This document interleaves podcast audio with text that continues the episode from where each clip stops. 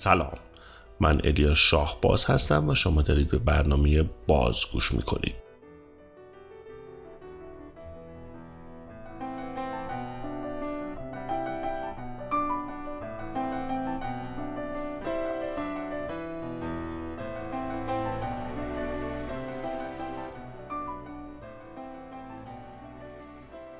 اونجا در قسمت هشتم پادکست باز خواهید شنید. شعر بسیار زیبایی از فریدون مشیری. استفاده از علوم کامپیوتر در علوم اعصاب و علوم شناختی یک آهنگ بسیار زیبا و موسیقی پایان.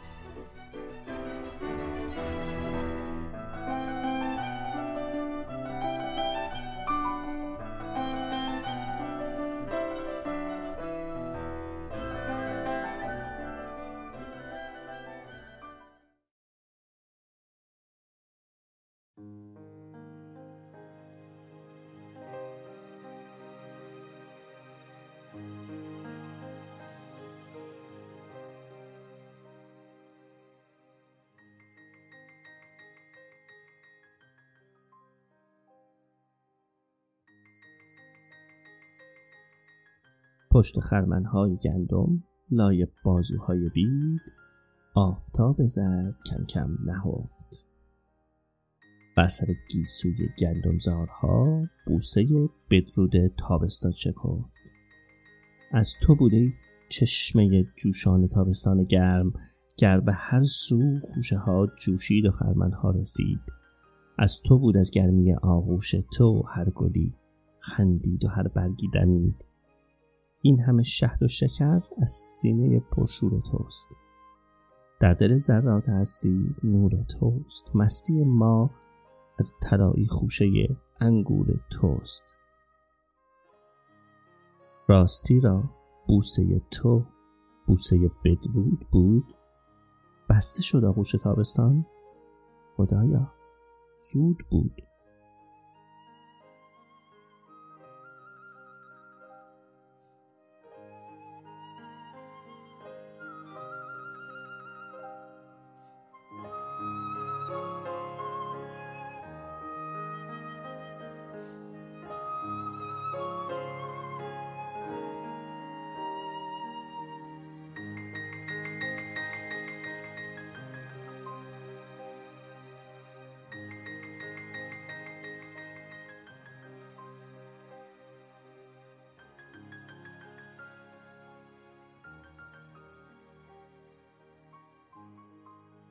در قسمت قبل پادکست باز در مورد این صحبت کردیم که چرا درست کردن نقشه اعصاب مغز و تمام رشته های عصبی کار بسیار بسیار مشکلی هست. دیدیم که توی مغز میلیاردها سیناپس وجود داره و با تکنولوژی فعلی یعنی یه عکس های ماکروسکوپی از مغز با همه این تکنیک های مختلفی که ما امروزه داریم بسیار بسیار سخت هزینه بر و مشکل هست.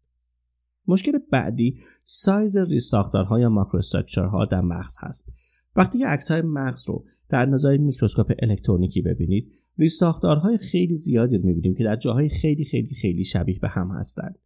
یک عالم دایره‌های سفید و توسی و سیاه که رگها، soma cell ها، اکسونها، نورونها و بقیه ریزساختارها هستند و سیناپس ها مثل یک سایه در کنار دندریت دیده میشن. و در کنار اینها امکروین استرابراسل گنگلیون سل و خیلی ریساختارهای دیگر رو داریم که در گستره بین برتین و مغز دیده میشن. خب در قسمت قبل فهمیدیم که اگه بخوایم مغز رو در ابعاد زیر ماکرومتر در واقع داشته باشیم باید چند صد پتابایت داده جمع کنیم و توی همه این داده ها و عکس ها دنبال نورون ها بگردیم و از روی نورون ها دنبال سایه مغز که سیناپس ها باشن. بعد این نورونی که پیدا کردیم و توی صدها و هزاران عکس پشت سر هم دنبال کنیم. خب این کار با خطای کم برای بیشتر از 90 میلیارد سیناپس انجام دادن فعلا شدنی نیست. چیزی که بدیهی اینه که ما باید از علوم کامپیوتر استفاده کنیم. وقتی کاری زمان بر تکراری هست و باید با دقت بالا انجام بشه یعنی این کار کار کامپیوتره. اما خب چطوری؟ اول اولین برنامه هایی که کامپیوتری که برای این کار پیدا شدن برای عکس با رزولوشن پایین مثل MRI و عکس های اکس طراحی شدن. برنامه هایی که بر اساس دنبال کردن نورون ها هست اونها هم از همین برنامه ها وام گرفتن. توی این برنامه ها عکس ها روی یک چیزهایی مثل تبلت میان و پژوهشگر روی های مختلف دو نوع های مورد نظر رو با قلم علامت می‌زنه. تقریبا چیزی شبیه به روشی که های قدیمی میکی ماوس تولید می‌شد. شاید باورش سخت باشه ولی برای بیشتر کارهای جدید هم تقریبا از همین روش داره استفاده میشه. مؤسسه عظیمی مثل Allen Institute of Brain توی سیاتل بیشتر کارهایی که روی neuron tracing یا دنبال کردن یک نورون در قسمت های مختلف مغز انجام میشه رو با دست انجام میدن. یعنی روی عکس های بزرگ میکروسکوپی پژوهشگران میان و این نورون خاص رو دنبال می‌کنن و بعد به صورت سه‌بعدی اون رو شبیه سازی می‌کنن. البته در بیشتر تحقیقات از مغز جانوران کوچک مثل مگسه میوه و موشهای خیلی کوچیک استفاده میشه چون خب زمان کمتری می‌بره. این ممکنه برای کارها و تحقیقات خیلی خاص جواب خوبی باشه ولی خب خیلی خیلی زمان بره. راه بعدی استفاده از علوم کامپیوتر هست. از چندین سال قبل حتی به صورت تئوری یادگیری ماشینی به عنوان یک ابزار ایدئال برای این مسئله معرفی می‌شد. سال 2009-2010 هانس پیتر فیستر و گروهش توی هاروارد یک مقاله خیلی خیلی خیلی مهم نوشتن در مورد استفاده از روش یادگیری ماشینی random forest یا جنگل تصادفی برای حدس زدن مرزها و خطوط در عکسهای میکروسکوپی و بازسازی یک قسمت بسیار کوچک از مغز. این قسمت حدود 100 پیکسل در 100 پیکسل در 100 پیکسل بود. یک قسمت بسیار بسیار بسیار بسیار کوچیک در حد در مغز. خب این مکعب درسته خیلی خیلی کوچولوه. یعنی حدودا 100 تا عکس که هر کدوم 100 پیکسل در 100 پیکسل ولی همین قطعه کوچولو نشون داد که میشه از یادگیری ماشینی استفاده کرد. علیرغم اینکه در طول سه چهار سال خیلی روش ها امیدواری می‌دادن و نوید حل شدن تمام سوال ها در مورد مغز رو با حل مسئله connectome یا نقشه اتصال نورونی می‌دادن کار خیلی سریع پیش نرفت. چرا؟ یک کیفیت عکس چندان عالی نیست. توی عکس های میکروسکوپی که بافت مغز رو می‌خواد نشون بده این بافت توسط یک تیغه الماس برش‌های میکرونی می‌خوره. خیلی پیش میاد که بافت پاره بشه چین بخوره تیره بشه یا لکه دار بشه با ماده شیمیایی که برای نمایان کردن نورون ها به کار میره. و خب این کار machine learning رو سخت می‌کنه. اشتباه یاد می‌گیره و کل کار خراب میشه. حواستون باشه که اینکه یک سری نورون رو ببینیم خیلی هنری نیست. این یک سیم کشی مینیاتوری و بسیار ظریفه. اگر یکی از اتصال های یا کلیدها رو اشتباهی درست کنیم کل سیستم درست کار نمی‌کنه. برای همین دقت خیلی خیلی خیلی مهمه. اشکال بعدی چیه؟ خب machine learning یا یادگیری ماشینی توش مهم هست که یک سری خاصیت یا feature رو معرفی کنیم به سیستم که بتونه بر اساس اونها تصمیم بگیره. خب ما حالا دقیق نمی‌دونیم همه جای مغز ها چطوری هستن. ظاهر فیزیکی رنگ طول و همه چیز متغیر هست. و توی عکس های ماکروسکوپی همه چی شبیه هم دیده میشه. برای یادگیری عمیق چی؟ خب برای یادگیری عمیق ما باید اول یک سری نمونه های دستی درست کنیم که سیستم بتونه بر اساس اونها تصمیم بگیره و تمرین کنه. یعنی باید یک سری عکس که به صورت دستی و منوال توشون همه نورون ها رو یا رک ها سلول ها یا بقیه چیزایی که دوست داریم بدونیم رو مشخص کردیم بدیم به سیستم که ما اینا رو می‌خوایم. حالا با توجه به این عکس ها که روشون تمرین می‌کنی ببین تو بقیه این عکس ها نورون ها کجا برای این کار اول باید یک عالمه عکس رو با دست درست کنیم. به همون روش قدیمی تولید کارتون. بعد از کلی کار که واقعا چشم رو داغون می‌کنه سیستم باید روی یک سوپرکامپیوتر یا یک رایانش ابری که جی پی خوبی داره اجرا بشه. این خودش خیلی خیلی هزینه بر هست. باز یادمون باشه که فقط یک قطعه کوچیک از مغز موش یک چیزی حدود 5 پتابایت هست حجمش. نکته بعدی این هست که این نمونه دستی باید زیاد و از جاهای مختلف مغز باشه. چون ممکنه شرایط توی جای مثل کورتکس با آمیگدالا متفاوت باشه. من توی پروژه‌ای که برای دانشگاه شیکاگو بعدا انجام دادم یک سری نورون ها رو بین تالاموس و کورتکس بازسازی کردم. حالا myelin axon ها توی تالاموس شبیه یک دسته کابل بزرگ سفیدن که دست جمعی به صورت چند تایی میرن توی یک دیوار سفید. و بعد توی کورتکس از اون طرف یک عالم سیم ظریف و نازک از توی اون دیوار در میاد. حالا اگر ما فقط بر اساس عکس های تالاموس اون سیستم تمرینی دستی رو بسازیم برای یادگیری عمیق توی کورتکس هیچی براتون پیدا نمی‌کنه کامپیوتر. برای همین یادگیری عمیق هم مشکلاتی داره در حل مسئله connectome. ولی خب همچنان یک ابزار بسیار بسیار بسیار قدرتمندی هست که ما داریم.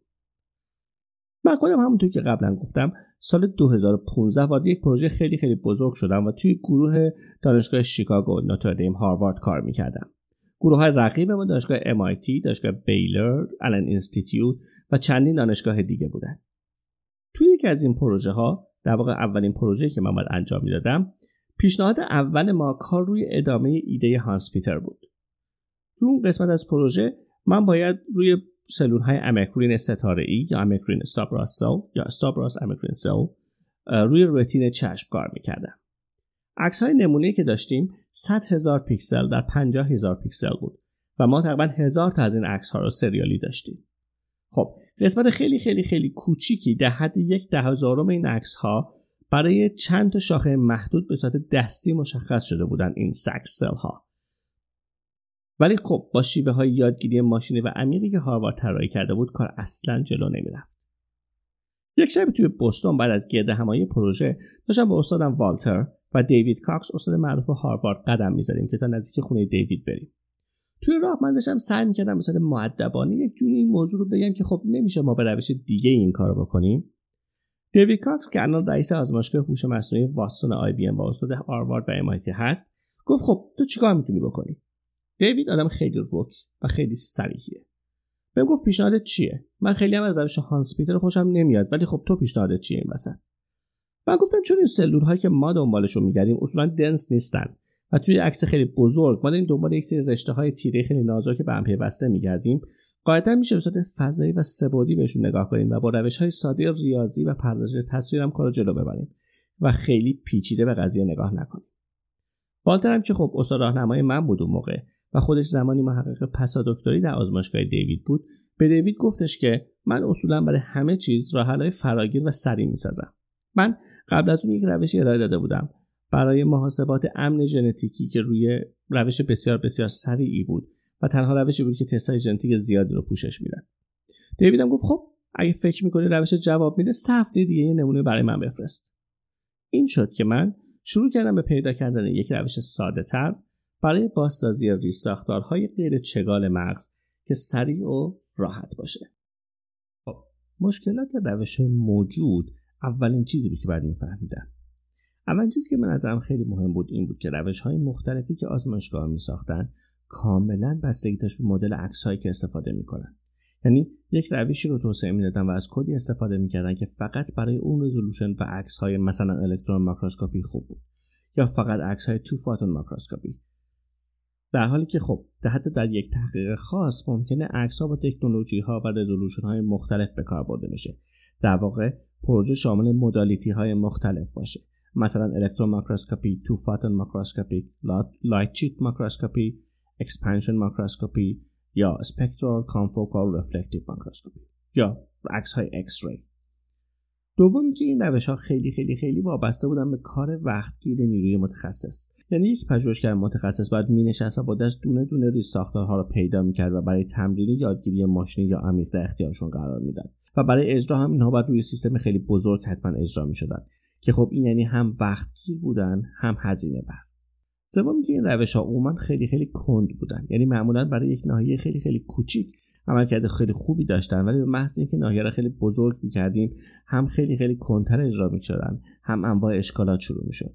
و یک چیز دیگه اینی که همه این روش ها برای یک سری مسئله و ریساختارها و مدل خاص جواب میدن. من با یک سری کد ساده که پای ریاضی پایه و پردازش تصویر ساده بود سعی کردم قدم به قدم مشکل رو حل کنم. نهایتا ما نوشتن چند تا تابع و به روز کردن یک روش قدیمی و درست کردن یک روش سه بعدی از روی اون یک سری نمونه اولیه ساختم و یک ناحیه 5000 پیکسل در 5000 پیکسل رو برای 300 لایه مختلف اجرا کردم و نتیجه رو برای هاروارد فرستادم چند ساعت بعد والتر اومد تو اتاق من گفت چی فرستادی برای هاروارد؟ گفتم یه نمونه کوچیک درست کردم فرستادم شاید ببینم که شبیه چیزی هست که اونها می‌خوان یا نه. والتر گفت خب چطوری درستش کردی این نمونه رو؟ گفتم یه کدی نوشتم که بر این اساس کار می‌کنه. گفت خب اجرا کن کد رو ببینم چطوری می‌سازه. بعد گفت مکس رئیس پروژه و بقیه خیلی هیجان زده شدن و میگن همین رو می‌خواستن. حالا بیا ببینم چجوری می‌تونیم بهترش کنیم. اون شب من با والتر تا دوی صبح موندیم توی آزمایشگاه و یه اشکالات سیستم رو رفع کردیم و یک نمونه بزرگتر فرستادیم که نشون می‌داد اون قسمتی که اونها دستی درست کرده بودن هم یک سری اشکالات خیلی کوچیک داشته و چند جا که رشته های amacrine cell خیلی ظریف بودن اونها رو گم کرده بودن. بعد از 6 ماه با هاروارد یک مقاله مشترک داریم که در مجله وزین و معتبر eLife چاپ شد و جزو مقالات برتر گروه MICrONS شناخته شد و توی وبسایت گروه هم حتی بهش اشاره شد. بعد از اون دانشگاه شیکاگو بهم پیشنهاد داد که این روش رو روی عکس‌های micro-CT X-ray امتحان کنم. و نتیجه خیلی خیلی خیلی خیلی راحتتر و بهتر بود. کاری که حدودا چهار یا پنج هفته زمان می برد و ما در نیم ساعت انجام دادیم با دقتی خیلی بیشتر. بعد بابی کستوری که استاد دانشگاه شیکاگو و مدیر بخش علوم اعصاب دانشگاه ملی آرگون بود من رو معرفی کرد به یکی از استادهای دانشگاه ییل. که به تازگی یک روش جدید عکس برداری ماکروسکوپی درست کرده بود و برای اولین بار من با اون روش جدیدم رشته های ظریف مایلین اکسون رو بازسازی کردم و می‌تونستم نشون بدم چقدر از این اکسون ها محافظ مایلین دارن و درصد و بازسازی هر قسمت رو به صورت جدا نشون بدم این خیلی خیلی مهم بود برای اونها چون این تحقیقات پایه‌ای برای پیدا کردن دلیل خیلی بیماری ها بود مثل MS بعد از اینکه این کار برای دانشگاه ییل انجام دادم انستیتوی مغز آلن یا Allen Institute of Brain یک پروژه از مغز موش برای من فرستاد. بعد دانشگاه پرینستون light-sheet microscopy رو برای من فرستاد. بعد دانشگاه MIT عکس هایی از expansion microscopy بعد دانشگاه Northwestern بعد بلژیک بعد دانشگاه IST اتریش. روش تکمیل شده رو با همکاری نه دانشگاه دیگه از جمله شیکاگو، MIT، ییل، مرکز ملی آرگان، دانشگاه Northwestern، دانشگاه IST اتریش و غیره نوشتم و توی مجله Nature Scientific Report چاپ کردم. روش من چند تا ویژگی مثبت داشت. یکی اینکه ساده بود. دوم اینکه روی modality های روش های عکس برداری مختلف به راحتی اجرا می‌شد. توی اون مقاله ما سه تا modality مختلف رو نشون دادیم ولی در نهایت روی نه تا modality دیگه هم کار کردیم. بسیار بسیار بسیار سریع بود. کاری که با روش های دیگه چند ماه طول می‌کشید رو ما در ده ساعت انجام می‌دادیم. روش های دیگه هر بار فقط یک ریز ساختار رو میساختن. ولی ما مثلا چهار تا ریز ساختار مختلف رو با هم در یک زمان بازسازی می‌کردیم و در ضمن گزارش های جانبی رو هم راجع به تجمیع و چگالی و تعداد سلول ها و غیره می‌دادیم. در ضمن برنامه من خروجی سه و دو بودی خیلی خوشگلی داشت. و همراه کلی داده های عددی که خیلی به فهم شرایط کمک می‌کرد. بعد که روش محبوب شد توی دانشگاه Notre Dame توی دو تا درس مختلف AI و biometric برای بچه های لیسانس جزو مطالب درسی قرار گرفت. بعد از اون آزمایشگاه ملی آرگان اون رو به عنوان ابزار پایه برای تحقیقات علوم اعصاب شناخت و روی supercomputer معروفشون Theta اون رو نصب کردن. سال 2019 یک گروه دیگه با استفاده از این روش تونستن یک برنامه تشخیص عنبیه یا iris چشم رو سریعتر از روش های مشابه اجرا کنند و مقاله رو در کنفرانس معتبر biometric چاپ کردن که از روش من که Flexible Learning Free Segmentation and Reconstruction of Neural Volumes نام داشت و به طور مختصر FLoRIN نامیده می‌شد برای تحقیقات biometric و security استفاده کردن که بعدا در برزیل و لهستان هم در پروژه مشابهی استفاده شد. من با این روش خیلی چیزها رو برای اولین بار بازسازی کردم. مثلا مغز و سیستم بینایی یک پروانه مهاجر رو. بعد سیستم مغز غیر متمرکز هشت پا. ساختار داخلی یک ویولون استرادواریوس رو بازسازی کردم و اون رو مقایسه کردم با مدل مدرنس پروس. و نشون دادم که چرا صدای ویولون های استرادیواریوس متفاوت و بهتر هست. در ضمن در کنار اون ماکروبایوم های روده و ساختار عصبی داخل روده رو ساختم و ارتباطش با تعداد و نوع ماکروبایوم ها و تاثیرش روی مغز رو نشون دادم. نتیجه این تحقیق خیلی بامزه است. مثلا اینطوری که اگه شما کباب بخورین اصولا خوشحالتر خواهید بود. امسال از 18 تا 24 اکتبر تو شیکاگو در همایش Society of Neuroscience با دانشگاه شیکاگو یک presentation در مورد این پروژه و ربط روده به مغز که خیلی هم باحال و جدیده. و اگه دور و برا هستین خیلی خوشحال میشم که ببینمتون و گپی بزنیم. خلاصه این بود از نتیجه تلاش ها برای حل یک مسئله در علوم اعصاب. با استفاده از علوم بینابینی یا interdisciplinary fields مثل ریاضی و علوم کامپیوتر و نرم افزار.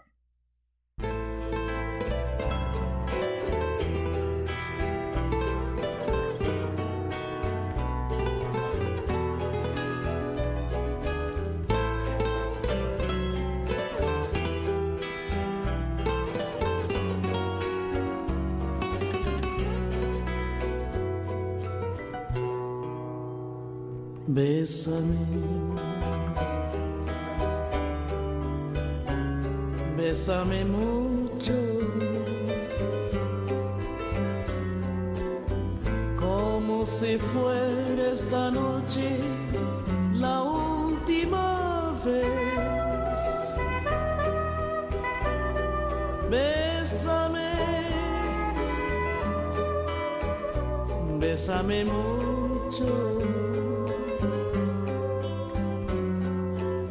Que tengo miedo tenerte y perderte después. Bésame, bésame mucho. Como si fuera esta noche la última vez. Bésame, bésame mucho. Que tengo miedo tenerte y perderte después.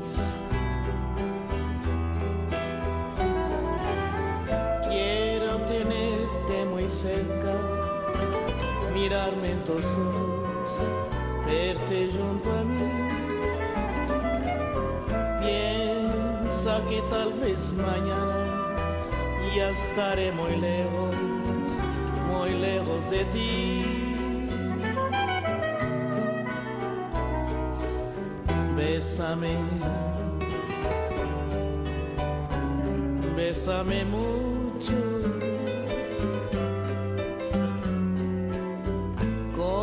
Si fuera esta noche la última vez. Bésame, bésame mucho. Que tengo miedo tenerte y perderte después.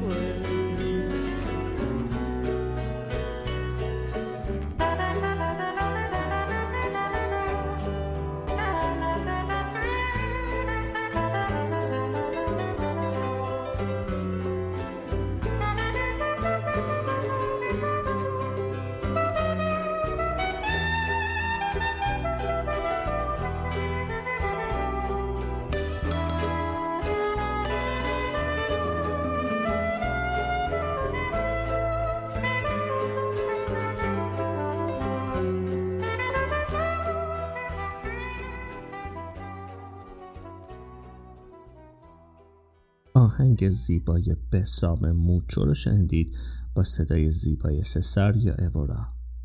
این آهنگ شعر بسیار زیبا و لطیفی داره. شبیه یکی از شعرهای بسیار زیبایی که در یکی از آهنگهای معروف فارسی هم خونده شده. اون قسمتی از شعر که میگه بسامه بسame mucho como si fuera esta noche bésame bésame mucho que tengo miedo de perderte y perderte después یعنی مرا ببوس مرا بسیار ببوس. جوری که انگار امشب آخرین شب ماست. مرا ببوس مرا بسیار ببوس.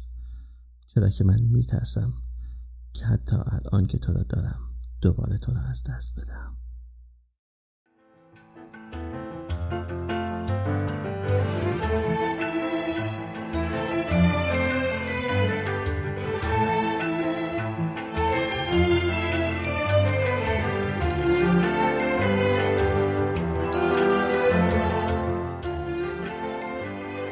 قسمت بعدی پادکست باز می‌خوایم در مورد ارتباط قسمت های مختلف مغز با هم صحبت کنیم و ببینیم که چجور ارتباط بین قسمت های مختلف مغز در حالت بیداری، در حالت خواب و در حالت خشم و عصبانیت و غیره متفاوت خواهد بود.